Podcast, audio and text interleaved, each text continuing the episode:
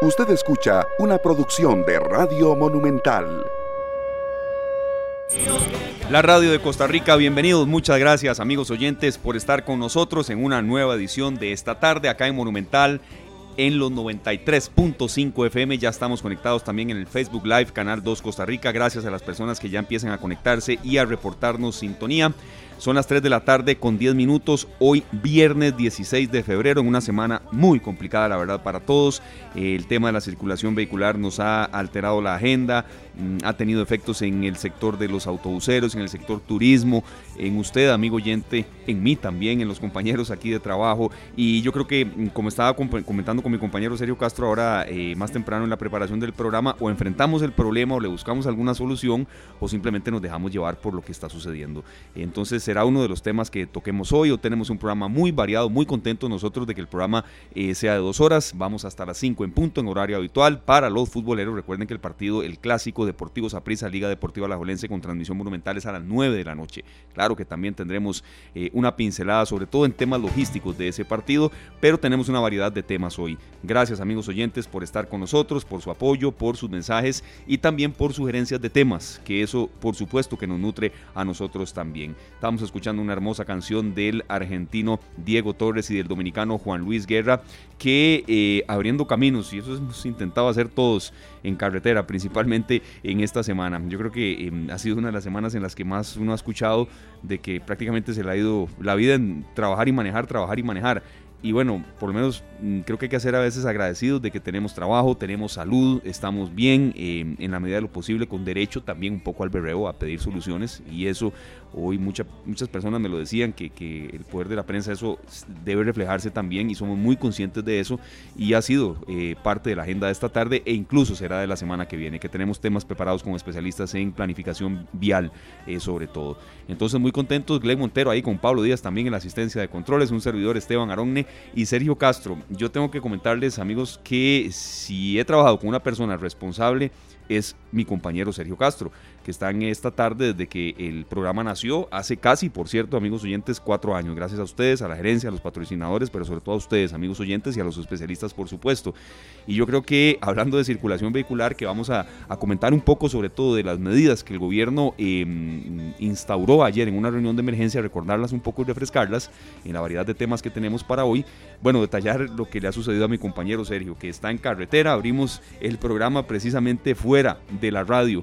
Yo creo que usted ha marcado un récord hoy, Sergio, en cuanto a circulación vehicular y su carro y no calentarse. Se ve que lo tiene muy bien en mecánica preventiva. ¿Cómo le ha ido, Sergio? ¿Qué nos puede ilustrar? ¿En qué parte ya de la sabana se encuentra? Porque, o exactamente ya por dónde, porque sí, de verdad teníamos pues una planificación que nos ha alterado la agenda a todos. Yo ahora voy a detallar un poco el caso mío de hoy, pero sí, hoy ha sido un día más que complicado.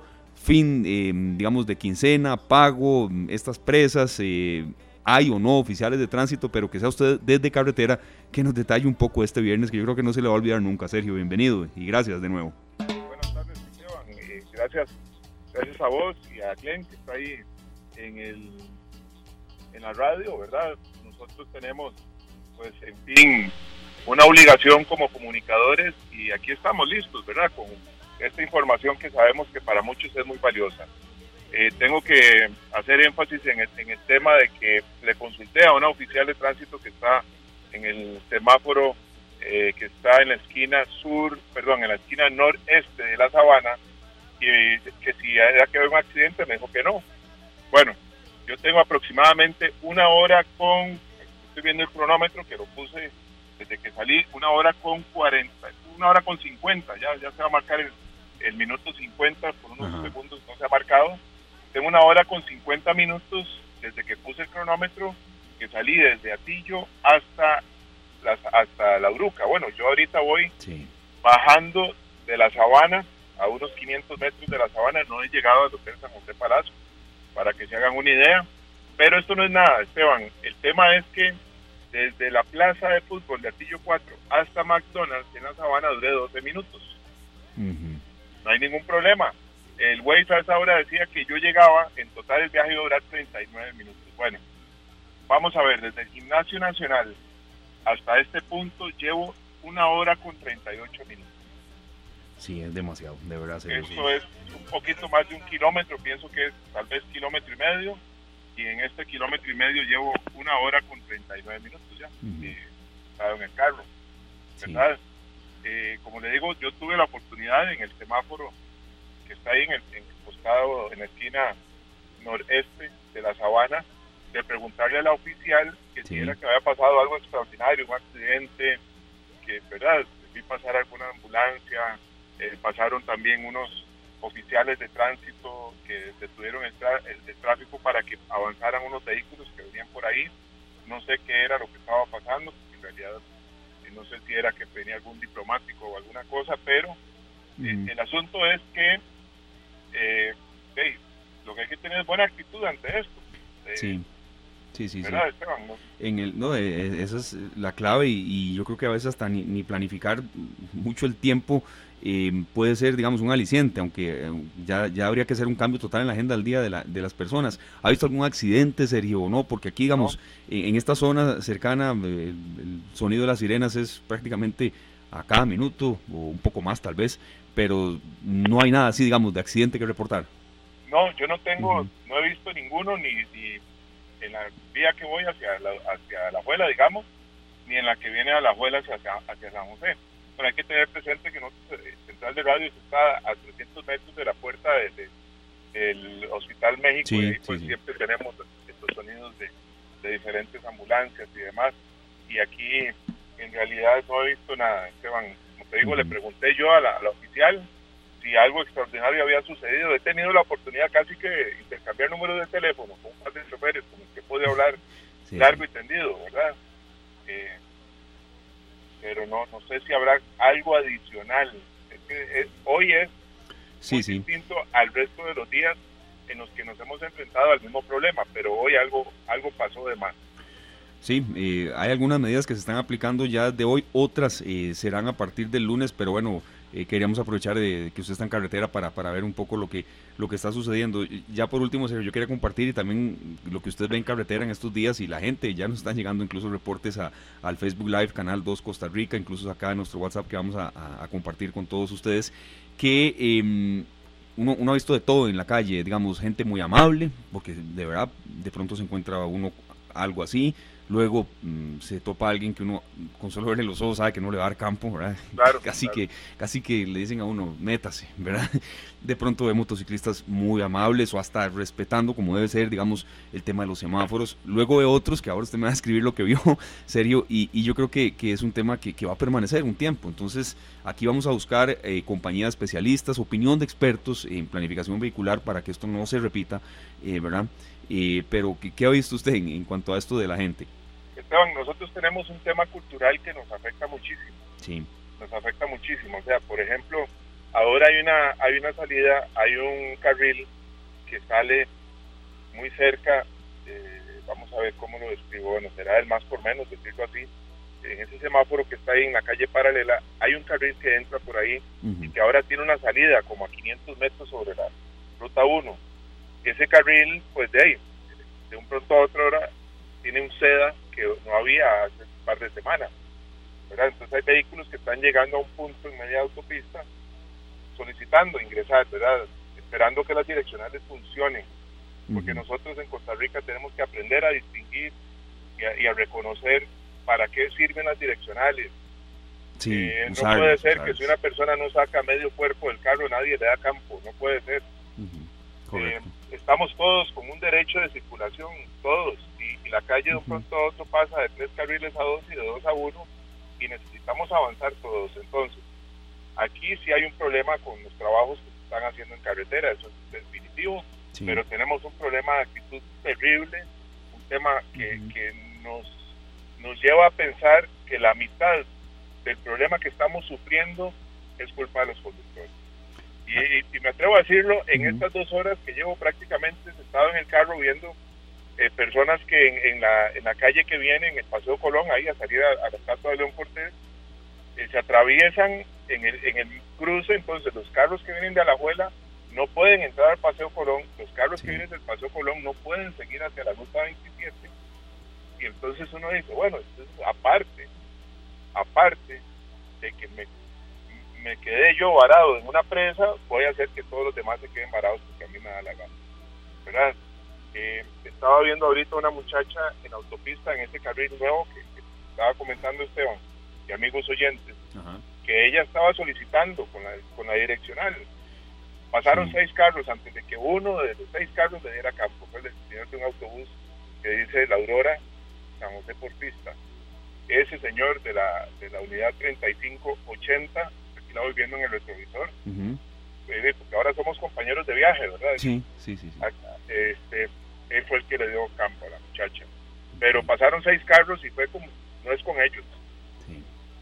No es con ellos. O sea, yo tengo más prisa que ustedes, tengo más derecho que ustedes, ustedes vienen en un SEDA y por venir en un SEDA yo no tengo la obligación de darle campo, por favor.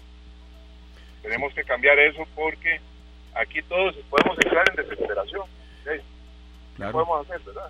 No, y es lo que menos uno quisiera y lo que nos han sugerido expertos en salud mental, que incluso es un tema que varios oyentes nos dijeron que lo refresquemos, pero bueno, Sergio, muchas gracias, estaremos en contacto, suerte y paciencia, es lo que más uno puede desear y bueno, que venga bien en ese camino, Sergio, ahí estaremos en contacto. Igualmente, en unos minutos estoy llegando a la radio, creo que esto es muy importante, este pase, uh-huh, este vapor, que claro.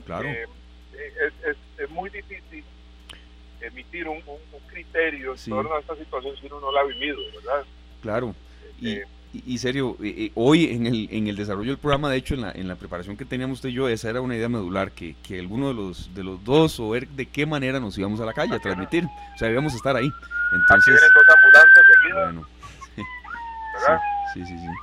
Entonces, estamos haciendo el espacio para que pasen 2 ambulancias, esperemos que detrás de ellas no aparezcan un montón de vivillos, de vivazos, que a veces pasan, ¿verdad? Pero bueno, esta no fue la ocasión.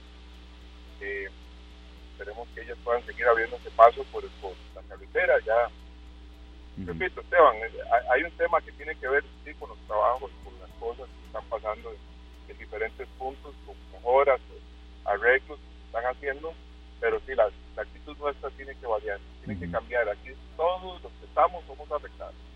Perfecto, Sergio. Muchas gracias por ese reporte. Vale, estamos en contacto. En cuestión de minutos, aquí hay café y agua bien fría, porque imagino también esa es otra temperatura. El agua se calentó ya.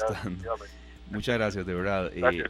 Compañero Sergio Castro, que bueno, hoy en el programa íbamos a hacer eso, íbamos a hacer el ejercicio de estar uno en carretera hablando y describiendo sobre todo, y bueno, ya escucharon ustedes casi 2 horas de Atillo acá, y bueno, esto mucha gente lo ha vivido.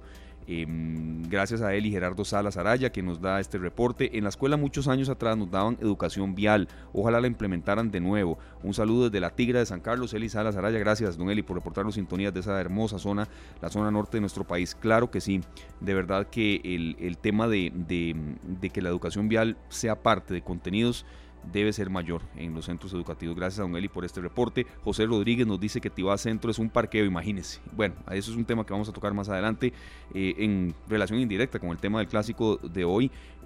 Recuerden, amigos, el partido es a las 9, pero si ya hasta ahora, 3:23, hay un colapso en Tibá Centro hacia Santo Domingo de Heredia, nos da el reporte en vivo don José Rodríguez. Tengan precauciones los que van para allá más adelante en horas de la tarde. Y una estimada oyente, una señora que se llama Luzania Víquez, nos dice que hay Siglen, es ella. Luzania, gracias por escucharnos. Un reporte que nos da desde Curridabat, mucha congestión vehicular, viene desde La Uruca, y me imagino que sí, hay mucha congestión vehicular en la entrada de Curridabat. También ese es otro punto muy complicado. Y amigos, gracias por sus reportes, estamos en vivo y estamos muy complacidos de que ustedes también nos den toda esta información. Más adelante vamos a repasar las medidas con las que el gobierno pretende por lo menos aliviar un poco, en parte, esta situación de un caos vehicular que yo creo que sin precedentes en el país. La verdad que esto no lo había experimentado ni yo ni muchas personas que también nos lo han hecho llegar. Son las 3:24 p.m, cambiamos de tema y nosotros le agradecemos muchísimo a don Agustín Gómez Meléndez, que está con nosotros. Él es el responsable del proyecto Observatorio del Envejecimiento.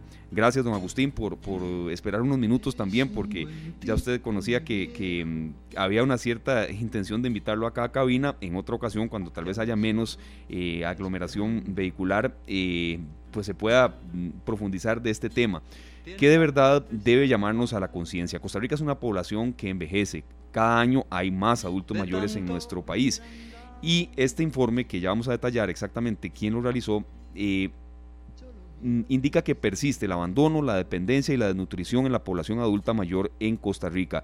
Es un informe sobre personas adultas mayores, el tercero que se realiza, presentado por la Cátedra de Envejecimiento y Sociedad de la Facultad de Medicina y el Centro de Investigación Observatorio del Desarrollo. Las dos son de la Universidad de Costa Rica. Don Agustín, muchas gracias por estar con nosotros. ¿Cuáles son algunas cifras que arroja este resultado, este estudio? Y posteriormente un poco sí queremos que no se quede en el papel, ¿verdad? Que ya la gente tenga más conciencia. Pero en cuanto a cifras, ¿qué arroja este estudio, don Agustín? Y gracias por su compañía. Sí, bueno, no. Primero que todo, muchísimas gracias por el espacio y la oportunidad para poder conversar con ustedes un poquito sobre el alcance de este tercer estudio, como usted bien lo firma, don Esteban, y esperando que don Sergio también ahí nos escuche cuando llegue a cabina, se puede integrar. Ahí va viendo. Es un esfuerzo que ya tiene más de un año de estar consolidado dentro de la Universidad de Costa Rica, el Observatorio del Envejecimiento. Y justamente surge como una necesidad que se planteó desde la Cátedra de Envejecimiento y Sociedad de la Facultad de Medicina para tratar de sistematizar, generar, evidenciar la temática del adulto mayor en Costa Rica. Si bien es cierto, es un tema que ha sido ampliamente estudiado en varios espacios, desde la demografía, desde temas económicos, sociales y demás. Consideramos que el aporte de un observatorio en esta temática vendría a generar un interés importante en la gestión de la información y sobre todo cómo esa información puede derivar en acciones de política pública. Entonces, este tercer informe nosotros quisimos centrarlo en información correspondiente a la Caja Costarricense del Seguro Social, en específico a la parte de las estadísticas que se generan de egresos, de consulta externa, de enfermedades, cuáles son la mayor cantidad de enfermedades o el tipo de enfermedades que está afectando a esta población, y de ahí derivar algunas estadísticas importantes. Hay que tener claro de que, a pesar de que uno considera que el país tiene una gran cantidad o una gran posibilidad de contar con datos, no necesariamente cuando uno le pone la lupa, por así decirlo, a una temática, uno encuentra la información que requiere. En este caso, en adulto mayor, hay muchos temas que todavía no se pueden analizar porque carecemos de información. Si bien es cierto, hablamos de abandono, el abandono está cuantificado por aquellas personas que son literalmente, y perdón la expresión, pero es así de cruda, tiradas en un sistema hospitalario de primera atención, un hospital, por diferentes razones. Y a partir de eso se genera una estadística que puede ser inclusive muy difícil de interpretar y analizar, porque al fin y al cabo es una persona, es un ser humano, y el sistema lo acoge. Ahora, este informe tiene una particularidad, porque nosotros lo que tratamos de identificar es que sí, efectivamente hay una cantidad de la población adulta mayor que cuenta con una cobertura de seguro social, pero esa cobertura, digamos, llega a cerca de un 97% de la población adulta mayor. Hay cerca de un 3% de adultos mayores, según información oficial de la Caja, que no cuenta con algún esquema de seguro social. ¿Qué pasa también? Hay un evento que todos recordamos que fue pandemia, en el cual también generó una afectación muy visible, al adulto mayor, en función del total de fallecimientos de estas personas, e inclusive disparó, por así decirlo, las estadísticas de fallecimientos en esa población para ese periodo en específico. También el informe presenta estadísticas de atención recibidas en los servicios de consulta externa. Esto es una estadística muy interesante porque evidencia la intensidad con la cual el adulto mayor realiza 1, 2 o 3 o más consultas dentro de los servicios de atención en consulta externa. Y en total el país, digamos, para tenerlo en números generales, en un año, en el 2022, realiza cerca de 13 millones de consultas. Digamos, esas son la cantidad de servicios. De esas 13 millones, 2 millones, casi 3 millones corresponden a población adulta mayor. Las otras, la diferencia de esos 10 millones corresponden a población de 0 hasta 64 años, lo cual es totalmente digamos, normal, pero también vemos que hay un peso muy grande en los sistemas de salud asociado o los servicios que se brindan a estas personas. También nosotros hicimos un análisis y a veces en estos espacios es difícil tratar de transmitir datos, digamos, muchos datos, porque cuesta, digamos, es complicado que la gente nos siga cuando empezamos a hablar de números y porcentajes. Entonces, claro. En la página web del observatorio nosotros tenemos el informe, es www.ciodd.ucr.ac.cr, está en la página principal, ahí ustedes lo pueden descargar. Pero sí quisimos hacer una característica de los diagnósticos más frecuentes.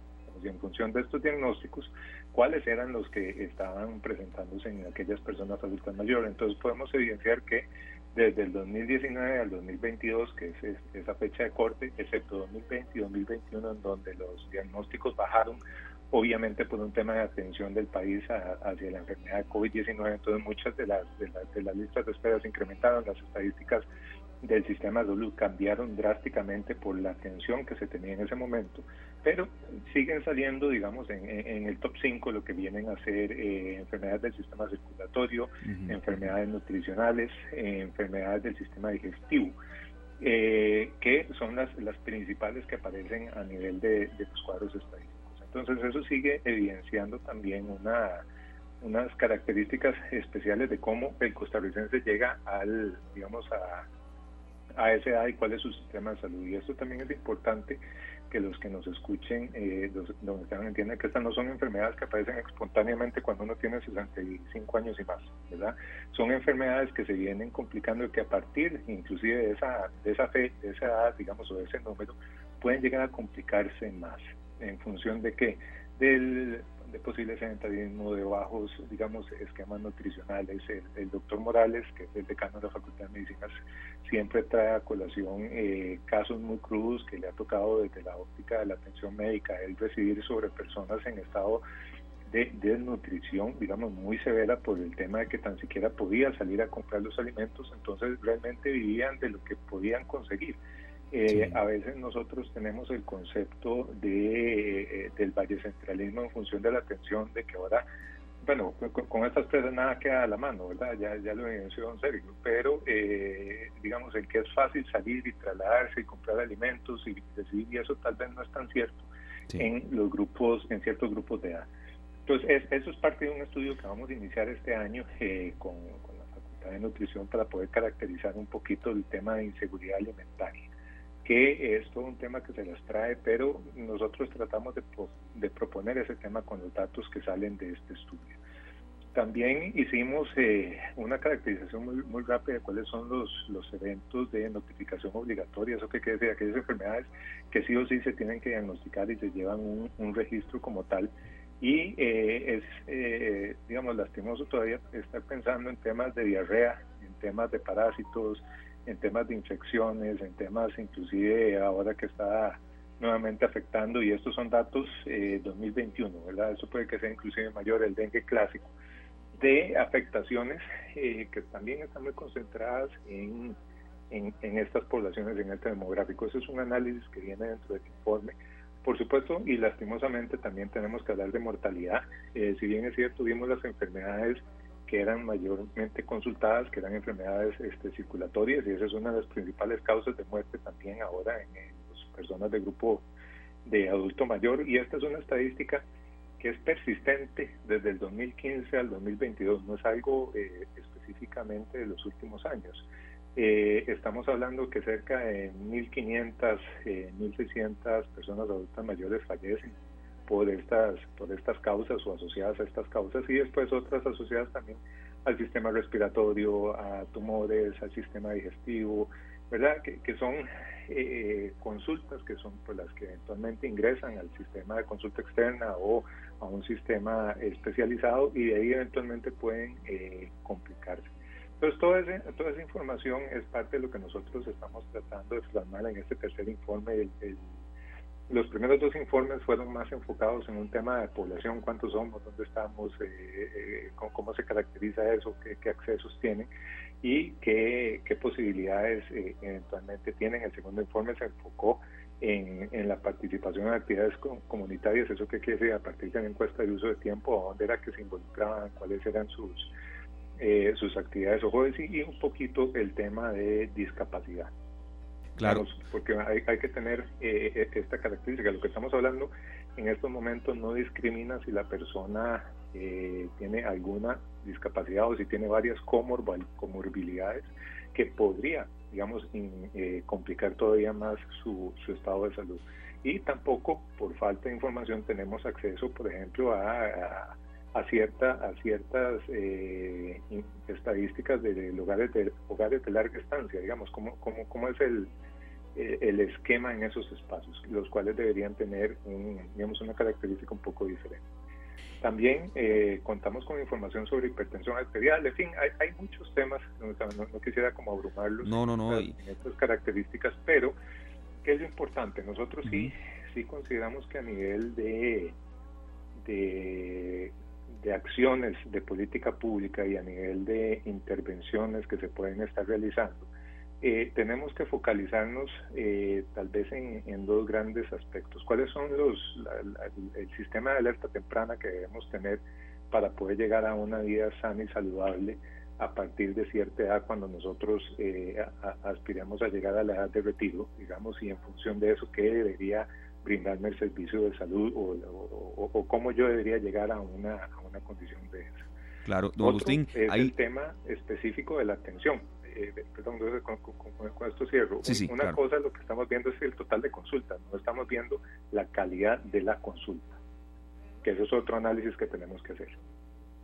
Claro, no, todos estos datos que usted ha dado son muy necesarios, de verdad, y yo lo quería complementar con otro, que por cierto ya se lo envié ahí por la vía interna, don Agustín lo debe tener, pero también para que lo refuerce, que actualmente en Costa Rica el tema de los adultos mayores crece y crece año con año. El INEC nos daba a entrever que en el 2003 había 5.6% de adultos mayores. Recordemos que en Costa Rica son mayores de 65 años. Hay otros países en que adultos mayores se mide después de los 60 años.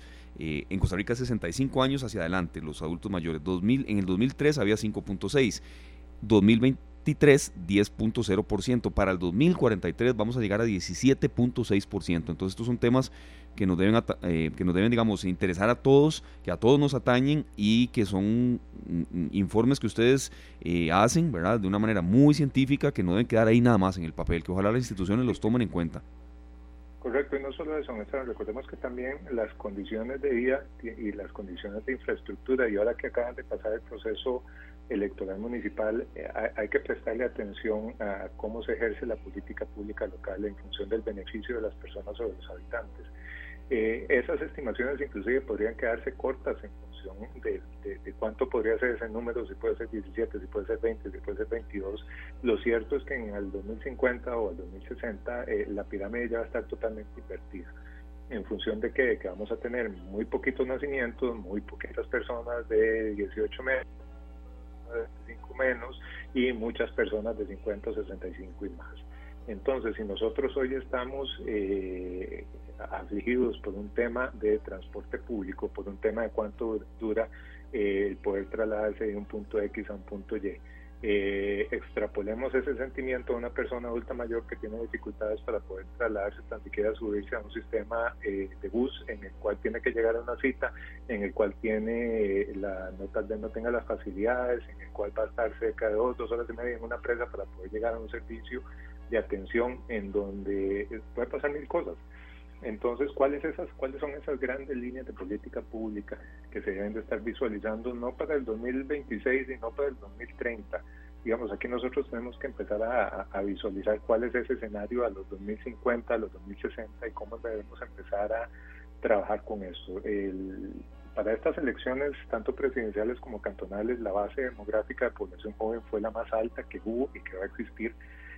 Para las próximas elecciones presidenciales, esa base demográfica se va a ir transformando, y en algún momento la base demográfica que va a elegir a los alcaldes, al presidente y a los demás, va a ser una base demográfica de 50 o 60 años y más, ¿verdad? Entonces también, ¿cuáles son esas demandas que se deberían empezar a construir? Y no verlo como un tema de lo que está pasando ahorita, digamos, ahorita inclusive en las estadísticas del INEC que sacó con las estimaciones de población, se habla de Montes de Oca como cantones con mayor población adulta mayor, San Mateo, el mismo San José, Santo Domingo, Nicoya. Obviamente hay características diferentes, pero también ya está altamente estudiado. El mismo don Rosero Bixby ha comenzado el tema de si realmente la zona azul, que es una de las cosas que más se ha caracterizado el país, va a ser sostenible a lo largo del tiempo, y si hay otras zonas azules que se están creando, porque también las condiciones alimenticias y las condiciones de calidad de vida de esas poblaciones han variado mucho. Si nosotros hacemos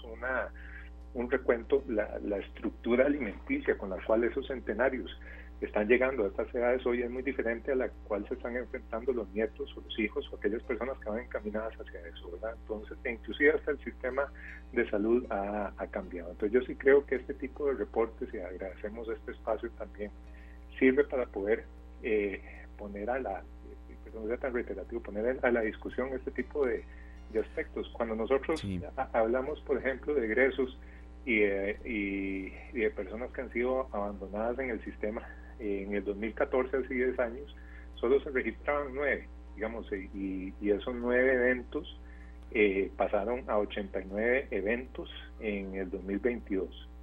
Entonces estamos viendo que eventualmente es una estadística que esperemos no siga creciendo y que no tengamos que ver en un futuro informe 2024 o 2025 una cifra de 100 o 150 más personas, digamos, abandonadas en el sistema de salud por los mismos familiares. Es que ese es el tema, no es que llegan ahí solitos o aparecen ahí solitos. Sí, los dejan la familia. Casos. La familia cercana o el núcleo cercano es el que los está dejando. Entonces, ¿cuáles son esas mismas políticas y en donde hay un mayor abandono hacia hombres? La estadística 2022, de acuerdo con el área de estadísticas de salud de la Caja, eran 63 hombres y 26 mujeres. ¿Verdad? Entonces, veámoslo en ese sentido y entendamos el alcance que tiene también este tipo de información a la hora de poner a discusión cuáles son las políticas que se tienen que desarrollar, cuál es la gestión que se tiene que hacer. Y si a eso también le sumamos, donde estaban un poco, el tema de los servicios de emergencia, eso que quiere decir las consultas de emergencias, en el 2022 fueron cerca de 337.000 consultas recibidas para mujeres. Eso que quiere decir, tipo, una persona adulta mayor también puede tener varias atenciones en diferentes días según su complicación, y en los hombres eran 295.000. Si sumamos eso más o menos a grosos números, casi nos da las 600.000 consultas de atención de emergencia. Y la proyección al 2023, porque estos datos, cuando nosotros los procesamos, todavía no estaba completo el año y ya iba por la mitad, o sea, andábamos arriba de las 300.000. Entonces puede que inclusive el año pasado se haya superado esa cifra, y es que también es algo que tenemos que poner en especial atención, porque los últimos 2-3 años han sido, se han caracterizado por récords históricos en indicadores en los cuales tal vez no deberíamos sentirnos muy orgullosos, ¿verdad? Entonces, el poner especial atención a este tipo de datos, a este tipo de estudios, creo que nos ayudan a plantear la problemática, y no, digamos, la problemática de la atención hacia el adulto mayor, no el adulto mayor como un problema, sino realmente cuál es la política pública que se tiene que estar desarrollando para facilitar, por ejemplo, inclusive la construcción de un Hospital Nacional de Geriatría y Gerontología especializado. ¿Cuál es la proyección que se está dando en la graduación de estudiantes de medicina especializados en gerontología para poder atender eso? Sí. Son temas interesantes desde la óptica del análisis estadístico que hemos tratado de plasmar en este tercer informe.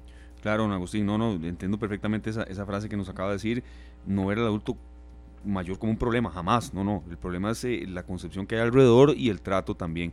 Don Agustín, mi compañero Sergio Castro derrotó la presa, aquí está a mi izquierda y tiene, tiene serio, es una parte de lo que estábamos conversando, de una pregunta muy válida que le pasa a mucha gente. Claro que sí, buenas tardes, don Agustín, por fin. Buenas tardes, Sergio. Sí, 2 horas 6 minutos 41 segundos, en el momento de cruzar el portón de Central de Radios, en un tramo de está entre 3.8 kilómetros y 4.5, dependiendo de la ruta que tome. Digamos que tomé la más larga, 4.5, ¿verdad? Bueno, ya estoy acá, no me estoy quejando, estoy realmente feliz de poder compartir con ustedes, y quiero hacer una consulta porque a raíz de un comentario que nos hizo un amigo hace unos meses don Gustavo Rojas, un amigo muy querido y también una persona muy importante en la Radio Nacional, que nos decía que él, siendo adulto mayor, cuida a su mamá, ¿verdad?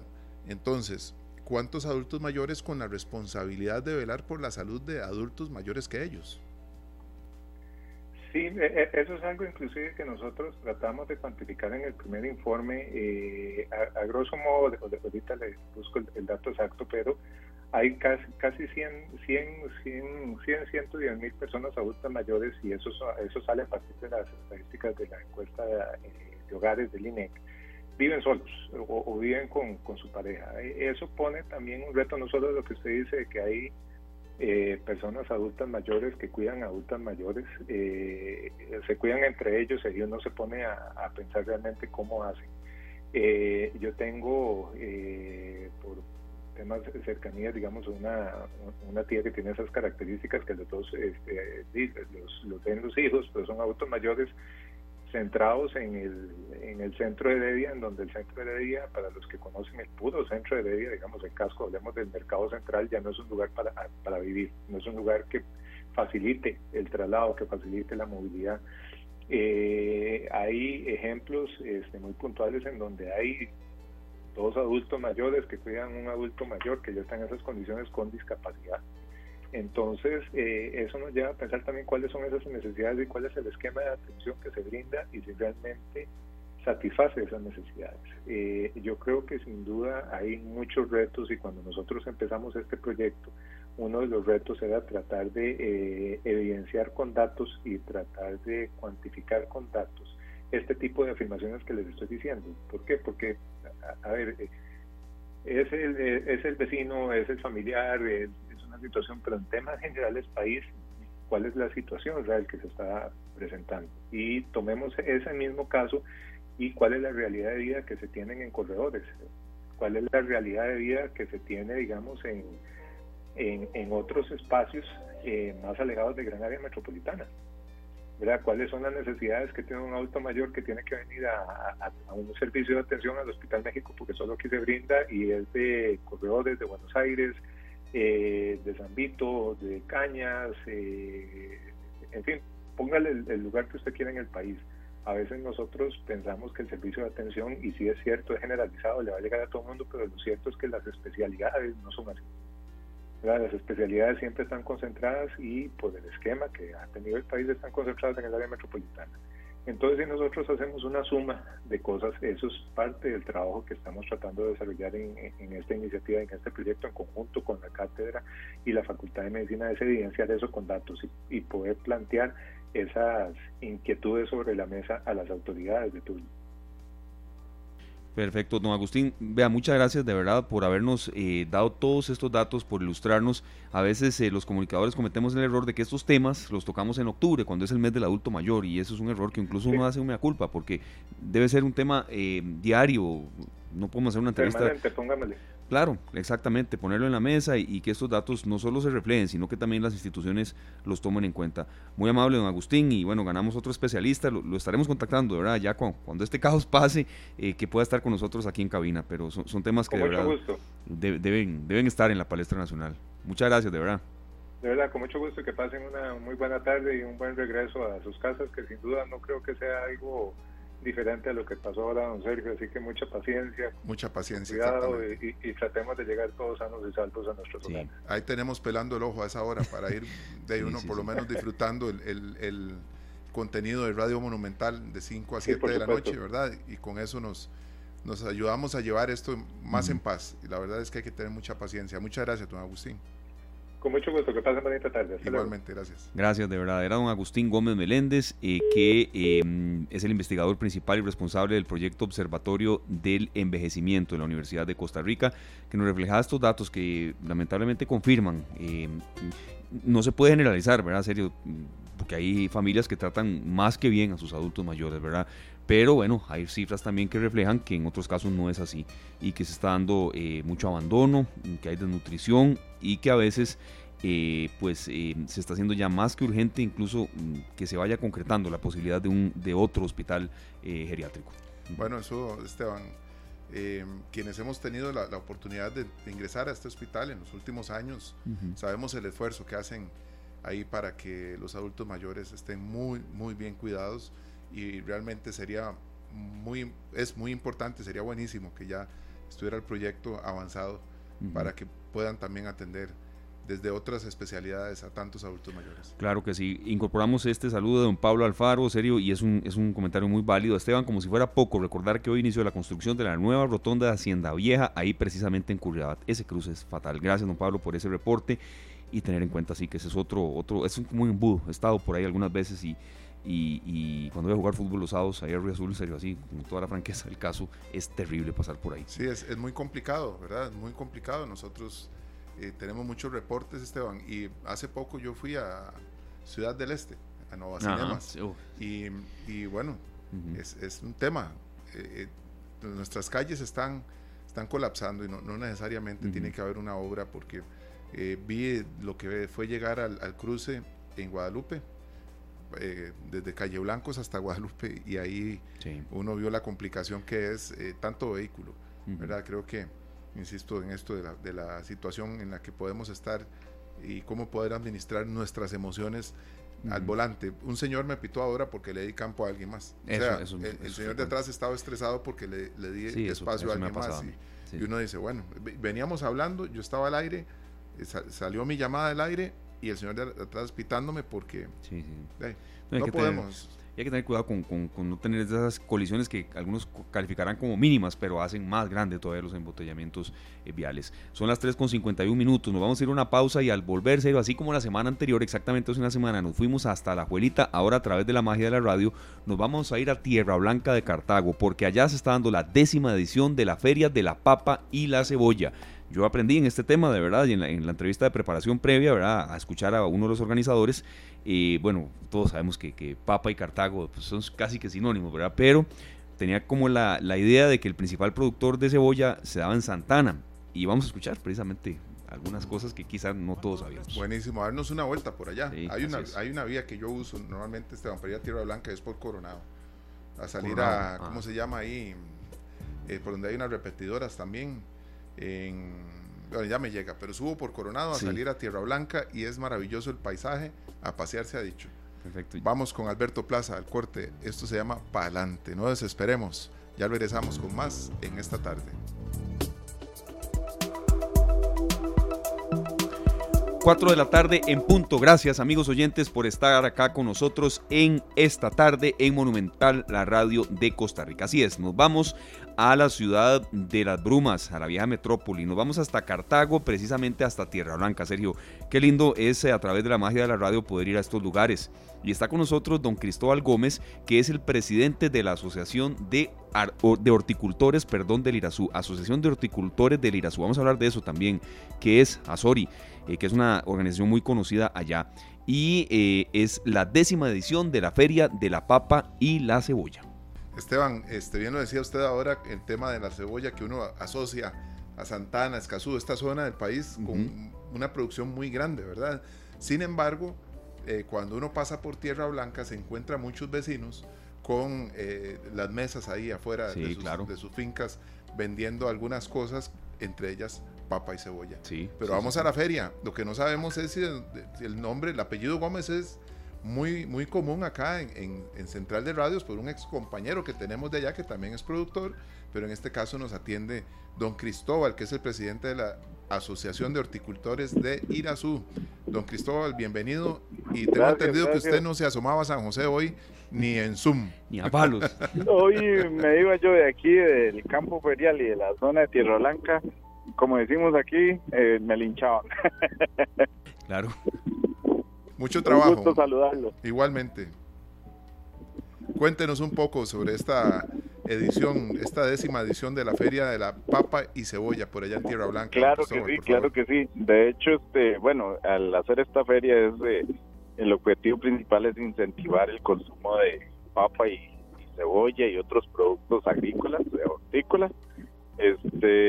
Estamos entrando en tiempos de cambio comerciales y de consumo, y más bien invitamos a la gente con una feria a que lleven nuestros productos estrellas, y no solo en los días de feria, sino durante todo el año, ¿verdad? Porque nosotros nos debemos al consumidor, y nos dedicamos a producir papas y cebollas de calidad para el país, ¿verdad?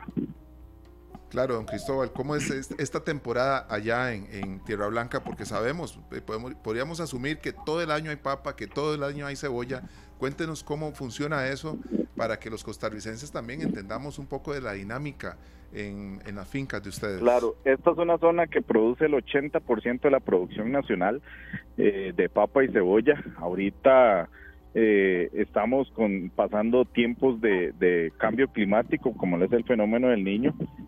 Ahorita sabemos que los precios han aumentado un toquecito porque han bajado el rendimiento en fincas por falta de riego, ¿verdad? Por eso nosotros a nuestro gobierno siempre le pedimos un proyecto de riego en la zona norte de Cartago para seguir abasteciendo al consumidor y que no falte en las mesas del costarricense. Aún así, hay producción de papa y cebolla en Tarcero, en Santa Ana, en Pacayas, en Tierra Blanca, y por eso esta zona norte de Cartago decimos que el 80% de la producción nacional. Todos los días se siembra y se consume y se produce cebollas y papas. Claro. En esta 10ª edición de la feria, ¿qué se puede encontrar la gente, verdad? Sabemos que hay tours en carreta, pero que sea usted desde allá el que nos diga. Aquí tenemos más de 20 emprendedores con productos a base de papa y cebolla, escabeches, papa tostada, que es una marca que lleva nuestro agricultor, una marca nacional. Hay bisutería, productos a base de madera, productos artesanales, industriales, repostería, además de nuestros amigos de Azuberris, que están por ahí con producción de fresas y flores, nuestros amigos de Cofeor Irazú, que están con tomates, lechugas, apios, toda la producción de hortícola de Cartago, y nuestra asociación ASORI, que está con la venta de papas y cebollas, y hay carruseles, exhibición de maquinaria y vehículos, y lo principal que busca la gente es nuestra comida criolla de aquí de la zona. Claro, hablemos un poquito también, don Cristóbal, de la Asociación de Horticultores del Irazú. ¿Son una asociación no gubernamental? ¿Tienen alguna relación con el Ministerio de Agricultura? ¿O qué podemos conocer más de ustedes? Sí, nosotros somos una asociación que alberga 270 afiliados, todos agricultores, productores de papa y cebolla y zanahoria, y nosotros, a su vez, cada afiliado está en otra asociación que son sociedades de usuarios de riego, grupos de proyectos de riego, y esas tres asociaciones de riego formaron la Asociación de Horticultores del Irazú para que, digamos, exista una asociación en defensa del productor nacional papero y cebollero. Claro, en una feria como estas, don Cristóbal, la gente puede encontrar diferentes tipos de papa, se encuentra a precios mejores de los que encontraría incluso en la feria del agricultor. Hay, digamos, aquí, bueno, normalmente lo que estamos vendiendo aquí se vende en los mercados y en la feria del agricultor. Tenemos papa blanca, papa roja, papa amarilla, cebolla morada, cebolla amarilla. Tenemos productos de la zona como son los higos, los aguacates criollos de la zona, entre otros productos, ¿verdad? Aquí se encuentran diversos productos. Ajo criollo, que es el ajo criollo es un producto muy muy cotizado por su alto sabor y condimento en la fruta de la... Claro, don Cristóbal, una consulta. Esto es en Tierra Blanca de Cartago, ¿verdad? ¿En qué parte? No sé si es tal vez en la Plaza Deportes o cerca más bien. Es en la Plaza Deportes, okay. Efectivamente, sí. Las actividades todas se están desarrollando en la Plaza Deportes de Tierra Blanca. Ustedes pueden llegar desde San José por Rancho Redondo y Llano Grande a Tierra Blanca, o el centro de Cartago, buscar carretera Volcán Irazú y buscar Tierra Blanca. Ahí pueden llegar por Waze, poner Plaza Deportes de Tierra Blanca. Don Cristóbal, y el tema del parqueo, ¿verdad? Sabemos que en este tipo de ferias la cantidad de vehículos es impresionante. Es bastante, claro. Sí, ¿ustedes cómo lo resolvieron allá? ¿La gente va a pagar un parqueo?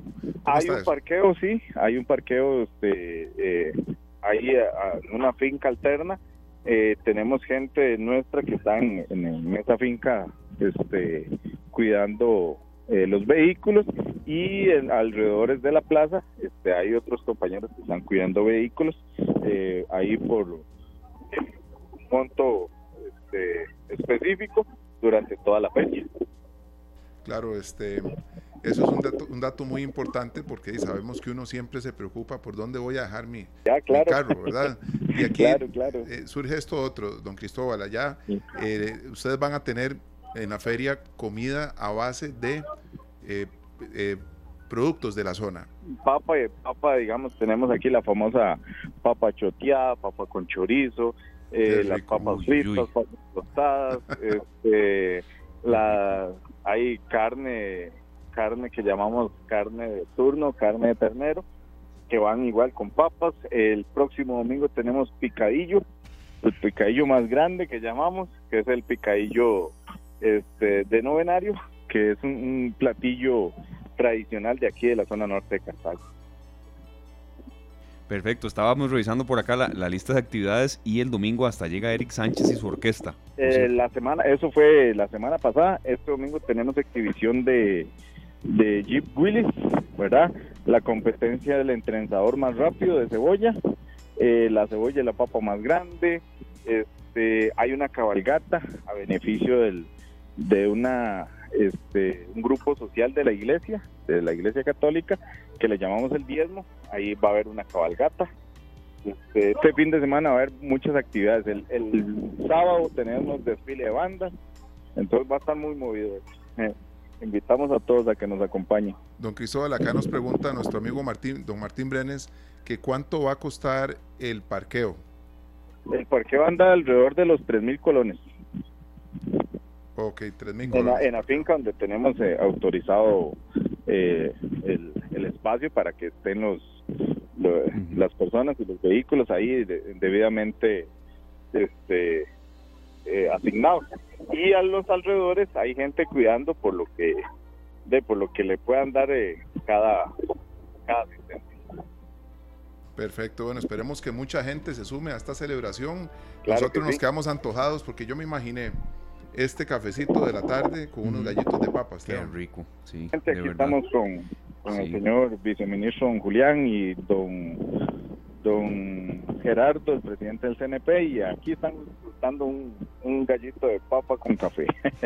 Ve lo que es esto, Esteban. Sí. Usted tiene la ubicación de Monumental. Con mucho gusto, se los mandamos por las aplicaciones. Sería como un dron para que llegue. Sí. Muchas gracias, don Cristóbal. Ahí estamos a la orden, más bien, y los esperamos este fin de semana. Muchas gracias. Era don Cristóbal Gómez, presidente de la Asociación de Horticultores del Irazú. Ahí nos está hablando desde Tierra Blanca de Cartago, muy cerca de ese imponente volcán Irazú. Y Sergio, él estuvo en San José hoy en una parte del día, pero decía que no se quedaba por acá, pues de verdad, por razones obvias. Entonces, claro, que vaya la gente allá. Muchos éxitos, don Cristóbal, si todavía está por ahí. Ahí estamos a la orden, los invitamos a todos a que asistan este fin de semana. Gracias, don Cristóbal, hasta luego. Muchas gracias, don Cristóbal Gómez, presidente de la Asociación de Horticultores del Irazú, la 10ª edición de la Feria de la Papa y la Cebolla. Por cierto, también en este siempre recorrido que hacemos, sobre todo los viernes, que la gente tenga en cuenta que el próximo domingo 18 de febrero, sería este domingo, que hay una exhibición, sobre todo de productos que tienen que ver derivados de la miel y muchos apicultores. Esto es en el Parque de Zarcero. O sea, si la gente quiere darse una vuelta por ahí, por ese hermoso parque, ¿quién no tiene una foto del Parque de Zarcero? ¿Verdad? Que este fin de semana va a haber, sobre todo el domingo, desde las 8 de la mañana, ahí nos llegó una información de que la gente puede ir a Zarcero a tener ahí pues degustación de todo tipo de productos y derivados de la miel. Entonces siempre damos pie al turismo local. Nosotros felices también, Esteban, porque en todas estas ferias empezamos a conocer productores y gente que al final se convierte en amigos para toda la vida. Sí, ¿verdad? Correcto. Y si uno visita la zona, uno llama, uno pregunta, mira, tenés papa, tenés cebolla, los productos que tengan, sí, ¿verdad? Sí. Así es que disfrutar de nuestra patria, que tenemos muchas fiestas, muchos festejos, ferias que nos permiten acercarnos a los productores y a estas zonas maravillosas de nuestro país. Vamos con un remedio para el corazón, Esteban. Ocupamos llenarnos de positivismo. Vamos a repetir artista porque las dos canciones de Alberto Plaza tienen que ver como empujando hacia adelante. Exactamente. Sí, sí, sí, sí. Remedio para el corazón. Venimos con mucho más. 4:20 p.m. Continuamos acá en Esta Tarde en Monumental, la radio de Costa Rica. Yo con esa música, serio, me transporto como en un camino que no importa si hay un poco de piedra o si es un poco de lastre, o si hay que devorar muchos y muchos kilómetros. Lo que yo me imagino es que voy en un carro totalmente seguro y confortable. Definitivamente, Esteban.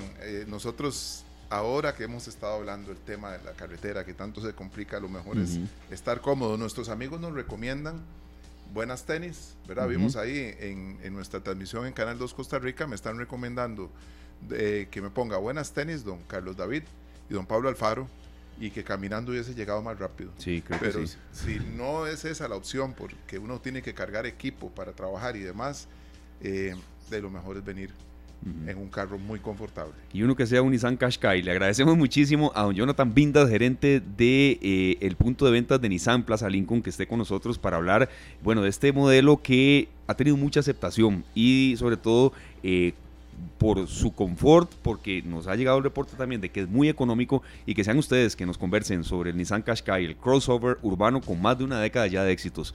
Bienvenido, don Jonathan, ¿cómo les ha ido? Hola, buenas tardes, saludos a todos, gracias por el espacio.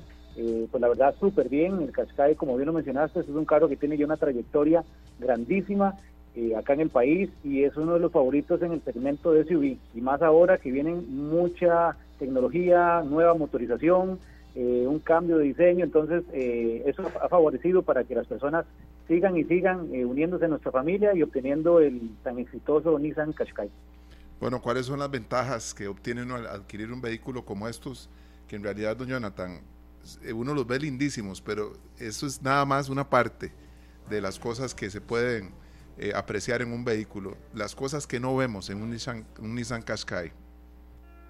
Claro, por supuesto. Bueno, uno de nuestros objetivos es la implementación de sistemas inteligentes en seguridad, tal como lo es el sistema del Nissan Intelligent Mobility, que contempla dispositivos que le ayudan a la persona, al conductor, a estar más integrado con el vehículo, a sentirse más cómodo, más fácil de manejar, y pues también no solamente al conductor, sino también a sus acompañantes.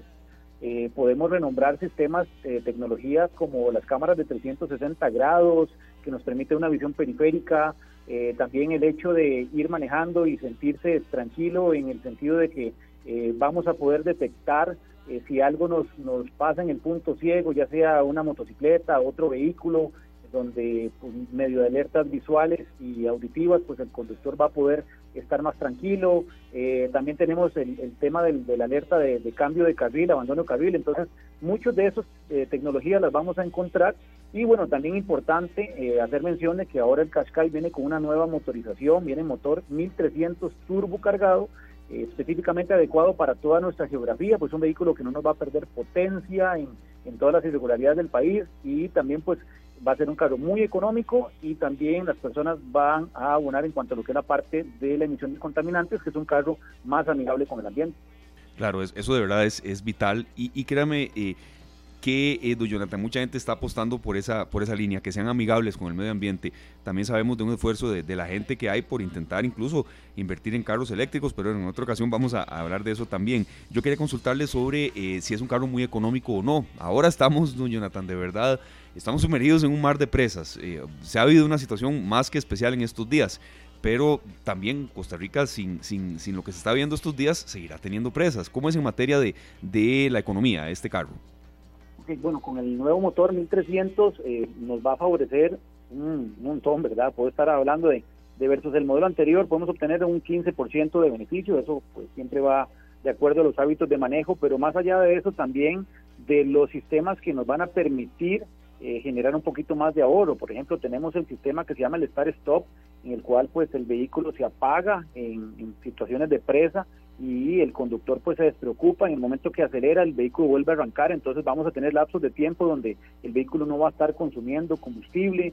También tenemos los sistemas ecoamigables, por ejemplo el sistema o el modo conductor eco, que lo que hace es reducir un poco lo que es la la potencia y el torque, bajándonos la velocidad, porque lo que se ocupa básicamente es no correr, sino más bien generar un poco más de ahorro de combustible. Entonces, todas esas tecnologías y sistemas los vamos a encontrar en el Nissan Qashqai, aparte de que, bueno, los sistemas de inyección vienen adecuados para todo el tipo de terreno nuestro. Entonces, muchos de esos factores benefician para que la persona pues tenga un ahorro de combustible bastante considerable.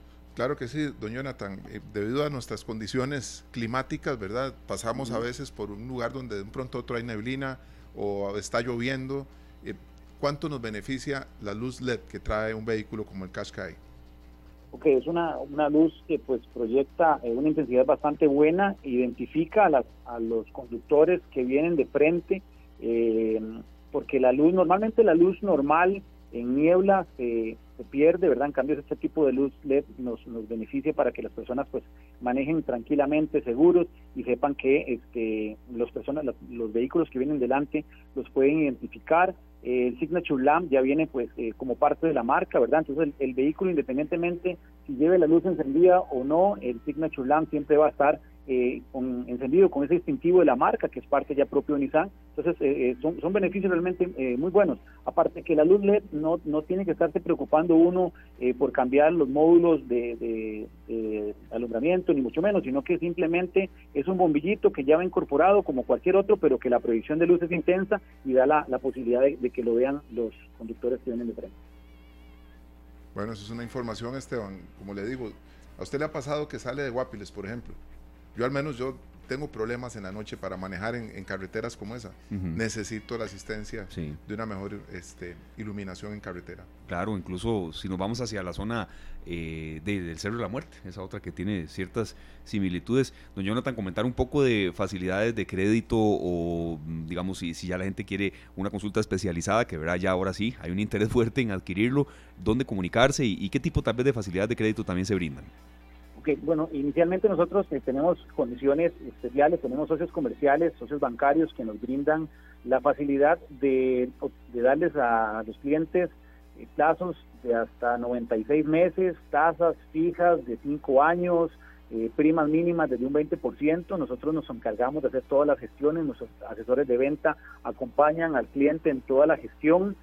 Tenemos las sedes que nos pueden visitar, por ejemplo, la sede en Sabana.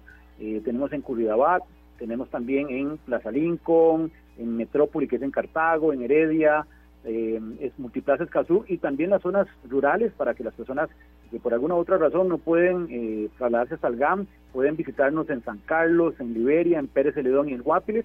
Y también pues también tenemos a su disposición nuestros canales digitales, donde pueden acceder a la página Nissan, pueden inclusive ir a nuestro showroom virtual, donde pueden interactuar fácilmente, y lo que son las llamadas también con nuestros asesores mediante las llamadas virtuales. Entonces todas esas facilidades se las damos a nuestros clientes para que no dejen de contactarnos y nuestros asesores se pongan en contacto y le den todo el acompañamiento y la asesoría necesaria para que puedan adquirir su Nissan Qashqai, que por cierto, aparte de las condiciones especiales que tenemos de financiamiento, tenemos precios especiales. Arrancamos desde los $37,900 y tenemos disponibilidad para entrega inmediata. Buenísimo. Don Jonathan, pues, ahora a veces por un tema de inmediatez nosotros tenemos el teléfono a mano y queremos ingresar algún número en donde la atención sea a través de WhatsApp. ¿Ustedes tienen esa opción también? Sí, correcto. De hecho, pueden ingresar a NissanCR.com y a través de nuestro portafolio virtual, ahí pueden acceder a lo que es la llamada virtual, y los asesores se ponen en contacto con el cliente e interactúan, ¿verdad? Que eso es lo más importante, no solamente por teléfono, sino que interactúan de una manera bastante cómoda y práctica, y el mismo asesor puede irle mostrando el vehículo en tiempo real. Perfecto, muchas gracias, don Jonathan. ¿Podemos dar el número para que la gente ya lo tenga por acá a mano? Claro, bueno, pueden, en la central sería el 2290-0505, ahí pueden contactarnos, y a NissanCR.com ingresan a la página, y en la parte del canal digital, ahí viene el número de WhatsApp para que puedan contactarse directamente con nuestros asesores. Perfecto. Más que completo. Muchas gracias, don Jonathan, y estaremos en contacto ahí más adelante. Sabemos que viene mucha acción para ustedes en el 2024, ferias y demás, y aquí en Esta Tarde siempre son bien recibidos. Muchas gracias. Gracias a ustedes por el espacio y los esperamos. Muchas gracias. Jonathan Bindas, gerente de ventas de Nissan en el puesto Plaza Lincoln, hablándonos del Nissan Qashqai, que bueno, tiene muchísima innovación y muchísima tecnología, serio, y eso que mencionaba don Jonathan también, yo creo que adaptaciones a las calles nuestras, ¿verdad? En cuanto a confort, en cuanto a economía, en cuanto a también dificultades de visibilidad, a tener en cuenta los amantes de los motores esta opción también. Por supuesto, Esteban, y nosotros siempre de la mano con estas opciones que tenemos para los amantes de los vehículos y que siempre quieren estar en uno, en el más nuevo, en el más reciente modelo y el mejor. Así es, muchas gracias a los compañeros y amigos de Nissan, y son las 4 de la tarde con 30 minutos, vea que puntuales, vamos al último corte comercial a esta hora, pero antes serio, vamos a comentar y a saludar a algunas de las personas que nos han reportado audiencia en el Facebook Live Canal 2 Costa Rica, donde serio, le están recomendando a usted, no, bicicleta o venirse caminando, las dos, no sé cuál. Sí, venirme caminando, me estaban recomendando, yo desearía hacerlo, de verdad que estoy trabajando en la posibilidad de venir en bicicleta, ¿verdad? Sí, aquí hay gente que lo hace en la radio. Sí, nuestro compañero Pablo Díaz, vea, 5 kilómetros, 2 horas, caminando hubiese llegado más rápido. Sí, Sergio, sí, claro, increíble. Claro. Lo que pasa es que a veces uno tiene que cargar la computadora y algunas cosas, y no sé ustedes, pero tal vez no es conveniente, Esteban, digo yo, ¿verdad? No yo sé, digamos, si me pueden decir que estoy poniendo pretextos, pero algunas veces... Salir a caminar es una cosa y caminar con el equipo de trabajo también es otra. Es otra también, y digamos, también las distancias, ¿verdad? Pero bueno, es una opción también. Ese es un tema que vamos a tocar la semana entrante como expertos en movilidad urbana, de algunas recomendaciones también ya más para la gente, de qué puede hacer. Vamos a repetir algunas de las medidas, serio, que el gobierno anunció ayer en esa reunión de emergencia que se convocó. Sabemos que han sido muy difundidas, pero algunas me parece que es bueno que la gente las conozca de nuevo. Todos los empleados públicos tendrán un horario de ingreso escalonado, será voluntario a partir de las 6:30 de la mañana y hasta las 9:30 de la mañana. Restricción de vehículos de carga pesada en rutas 1, 27 y 32. Se aumenta la cantidad de pasajeros en tren para la ruta de Alajuela de 3.500 a 7.200 a partir del lunes 19. Posteriormente se aumentará hasta 10.000 personas en esa ruta. Y bueno, el tema de los puentes Bailey en el Bajo Los Ledesma, los cuales estarán en funcionamiento el 15 de marzo. Apuntemos bien esa fecha, ahora se cumple el 15 de marzo. Y bueno, son algunas de las medidas que espero puedan ayudar a descongestionar esto a partir, sobre todo algunas que se toman del próximo lunes. Claro que sí, Esteban. Nosotros ahorita vamos a la pausa comercial con una canción que tiene que ver con este mes y con música costarricense, son Los Brillanticos. Ellos nos cantan un tema lindísimo que se llama Un Amigo.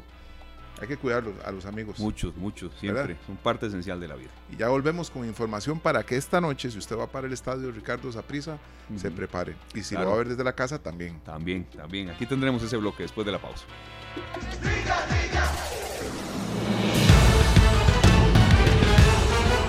¡Vamos al fútbol!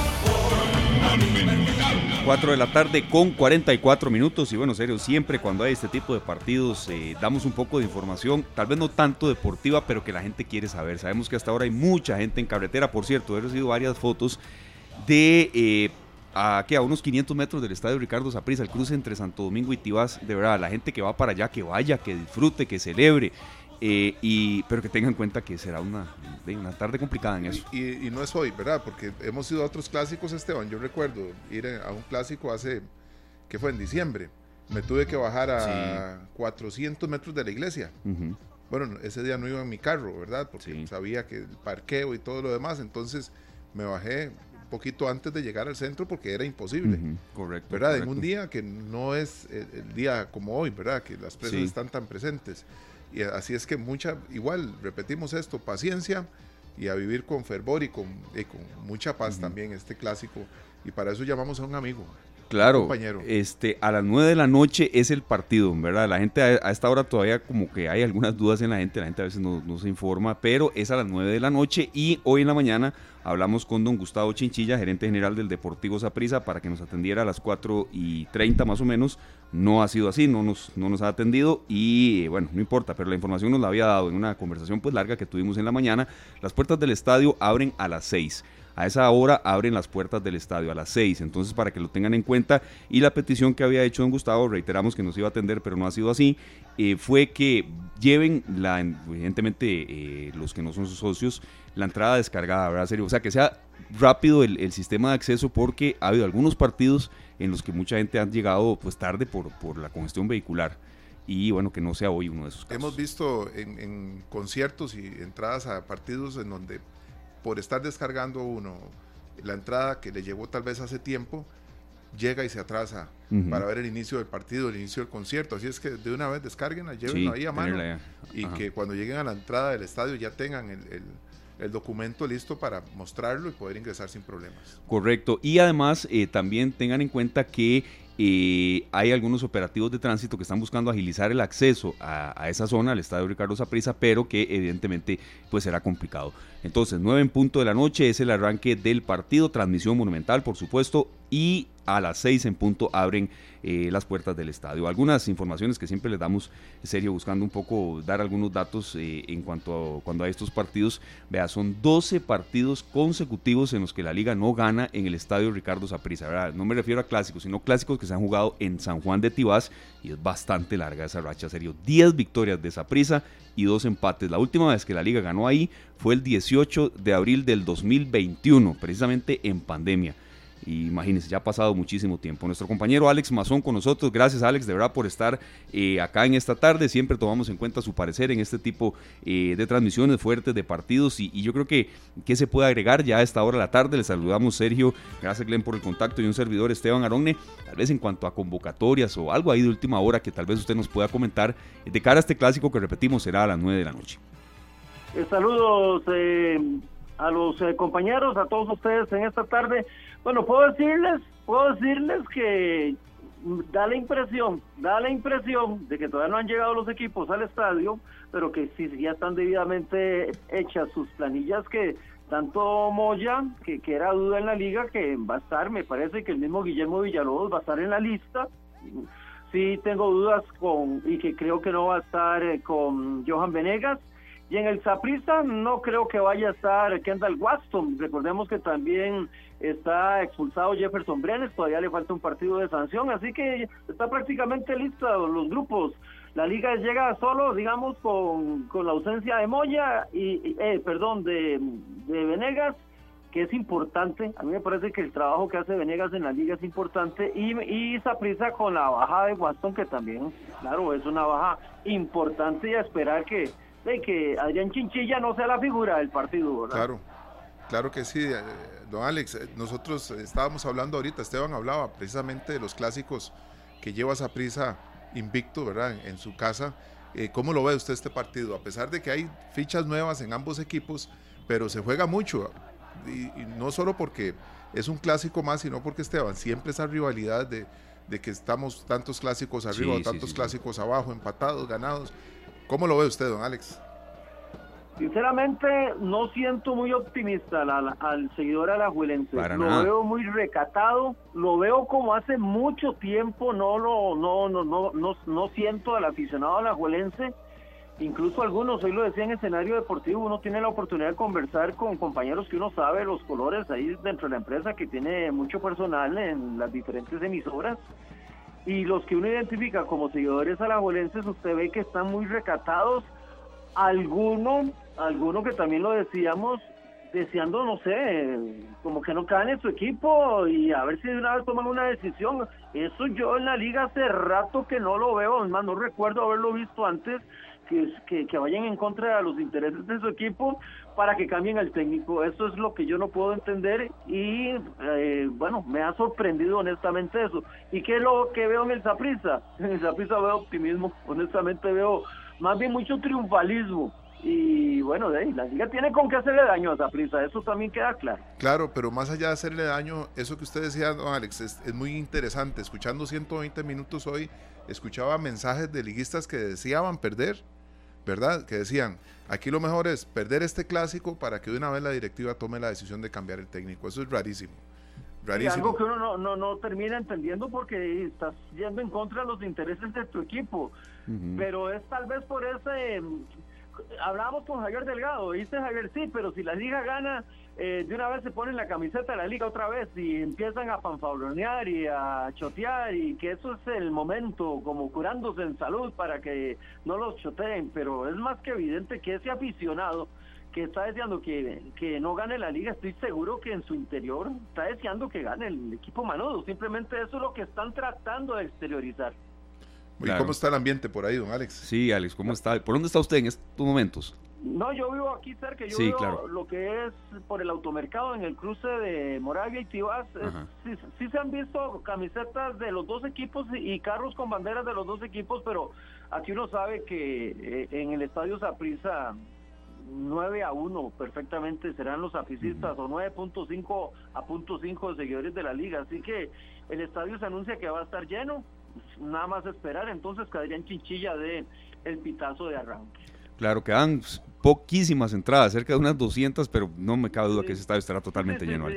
Estas entradas se van a terminar vendiendo en una jornada que arranca a las 6 de la tarde, que quede claro, ¿verdad? Que esta octava fecha arranca a las 6 de la tarde, tenemos partido a las 8, a las 9, mañana también hay fútbol y también el próximo domingo, pero cuando hay clásico, evidentemente...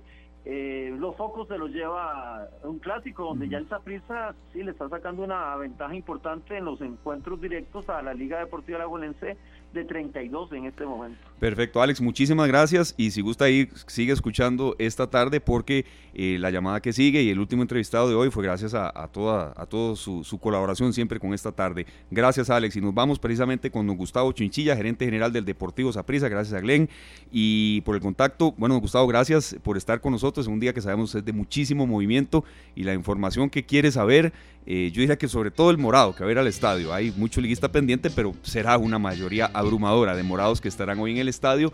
Ya ratificamos que las puertas del estadio se abren a las 6, ¿qué otros detalles? ¿Queda alguna entrada o no? Usted nos detalla, don Gustavo, bienvenido a Esta Tarde y muchas gracias.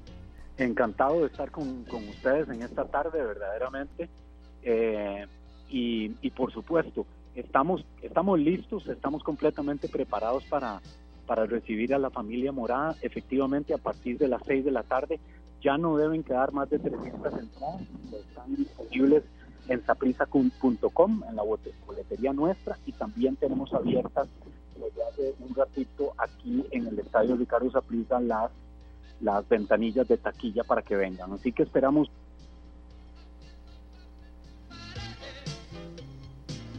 Ya retomamos nosotros el contacto con don Gustavo, Esteban. Detalles que siempre está atinado darlos, que es no llevar monedas, paraguas, claro, cosas que uno, porque ahí en el clima en Tibás también a veces es muy frío, hay gente que puede ir pensando que va a llover y demás. Así es que pendientes de esa información. De también. Toda esa información, sí, don Gustavo, que la gente salga temprano, que vaya con calma, ¿verdad? Que no suceda los otros partidos, que algunos van entrando y la gente está cerca del minuto 10, minuto 15 y no había podido ingresar. Ya estamos retomando la comunicación con don Gustavo Chinchilla, gerente general del Deportivo Saprisa. Entonces las puertas se abren a las 6 y que la gente tenga su entrada descargada. Sobre todo son esos los principales datos que queríamos suministrarles. Y por el otro lado, por parte ya de más en el segmento deportivo, la Liga Deportiva Alajuelense anuncia que Jonathan Moya sí estará en convocatoria y Joan Venegas no. Nos decía usted, don Gustavo, que la gente vaya entonces con buen tiempo. Sí, claro, importantísimo, que vengan con buen tiempo. El partido es a las 9 de la noche, a las 6 de la tarde abrimos las puertas, el estadio está completamente preparado. Acabamos de anunciar en un Facebook Live en el que estaba, que hoy tenemos varias actividades. Una es la develación del nuevo monstruo, la nueva botarga del estadio del Deportivo Saprisa. A lo largo de la semana hemos venido develando algunos detalles, pero hoy, antes de la entrada de los equipos, vamos a tener la develación de la nueva botarga del Saprisa, así que la familia sapricista va a disfrutar mucho de esto. Además, vengan antes, porque en las explanadas del oeste y del este vamos a tener activaciones como las que hemos tenido siempre, para que la familia sapricista y todos los aficionados puedan disfrutar de estar aquí. Alimentos y bebidas estará abierto también, y junto con la comisión de aficionados, para la entrada de los equipos preparamos una experiencia que va a ser inolvidable. Esta noche va a ser muy especial. Obviamente queremos que el espectáculo sean los 22 muchachos y las 20.000 personas que vengan al estadio Ricardo Saprisa esta noche. Perfecto, don Gustavo, de la Liga Deportiva Alajuelense tenemos información que está en un hotel de concentración muy cerca del estadio, no están en el CAR, precisamente para evitar el colapso vial. ¿El equipo morado dónde está en estos momentos? Donde tradicionalmente hacemos nuestras concentraciones, que es aquí en la entrada de la 32, en el Hotel Radisson, que ellos nos tratan súper bien siempre, ahí a la par de la República. Ahí ellos nos tratan siempre muy bien. José Francisco Porras, que siempre cuida de todos esos detalles, lo planificó así. El día de ayer en el congresillo se hablaron de muchos de estos detalles. La gente de la liga ya estaba, si no me equivoco, en concentración. Eso es importante porque yo vine ahora, yo creo que la decisión de mover de 8 a 9 de la noche fue fundamental, porque yo vine ahora hace como 40 minutos al estadio y sí hay bastante presa sobre la 32, pero estamos seguros que para eso de las 7:30 a 8 de la noche ya esto va a estar bastante, la circulación va a estar bastante buena, así que tenemos suficiente tiempo para que la gente llegue temprano a disfrutar del espectáculo. Perfecto, don Gustavo, muchísimas gracias de verdad por esta información que sabemos en carretera le interesa a muchísima gente que va para allá y que bueno, que todo transcurra de la mejor manera. Ya en la mañana conversamos, no le puedo decir mucho que gane el mejor, pero no, don Gustavo, no, de verdad que sí, encantado de estar con ustedes y estamos seguros que hoy gana el fútbol, sí, ganan sí. Los 22 muchachos que están ahí en la cancha, nadie más tiene que estar haciendo más espectáculos que los 22 muchachos que van en la cancha y las 20,000 personas que van a estar apoyando al Deportivo Saprisa esta noche aquí en Tibaquirá. Un abrazo y buenas noches. Buenas tardes y buenas noches, don Gustavo, que la pase muy bien, éxitos. Hasta luego, gracias. Bueno, Esteban, lo dijo usted, que gane el mejor. Sí, que gane el mejor, que hoy se presente mejor en la cancha. De verdad que sí. Evidentemente, yo le soy muy sincero. Los clásicos son historias aparte. Yo he visto a veces las peores versiones del Deportivo Saprisa sacando una victoria ante la Liga. En la otra acera lo he visto, pero hace mucho no en San Juan de Tibás, donde hoy es sede del clásico. Entonces, le soy sincero, con un empate yo como liguista, le digo, estaría satisfecho, pero evidentemente pues uno quiere ganar. No soy de esos que andan diciendo que hoy perdamos y que se vayan. No, eso no me monto en ese bus. Creo que no está bien, Esteban. No. Todos los partidos hay que ganarlos. Sí. ¿Verdad? Las cosas lleguen en el momento que tienen que llegar, sin hacerle uno sombra al equipo de uno. Ojalá que el partido esté buenísimo, que hayan goles y que podamos celebrar todos, claro. Y que haya un ganador. Y muy pendientes de la transmisión de Monumental. Nosotros nos vamos. Muchas gracias. Ha sido una semana muy intensa de trabajo, con mucho contenido, con mucho material y que por supuesto nosotros queríamos cerrar con este bloque que le interesa a muchísima gente que va para el estadio. Nosotros nos vamos. El agradecimiento a Glenn por todo el soporte de hoy, a los compañeros de producción, a todos los amigos de Pelando el Ojo que nos cedieron unos minutos para poder tener este bloque que sé que le interesa a mucha gente. A usted, Sergio, por esas peripecias y esa travesía que hizo para llegar acá. Pero cumplimos con los oyentes. Nos vamos, Esteban, con esa canción de Proyecto 1. Creo que nosotros lo que tenemos que hacer es no parar.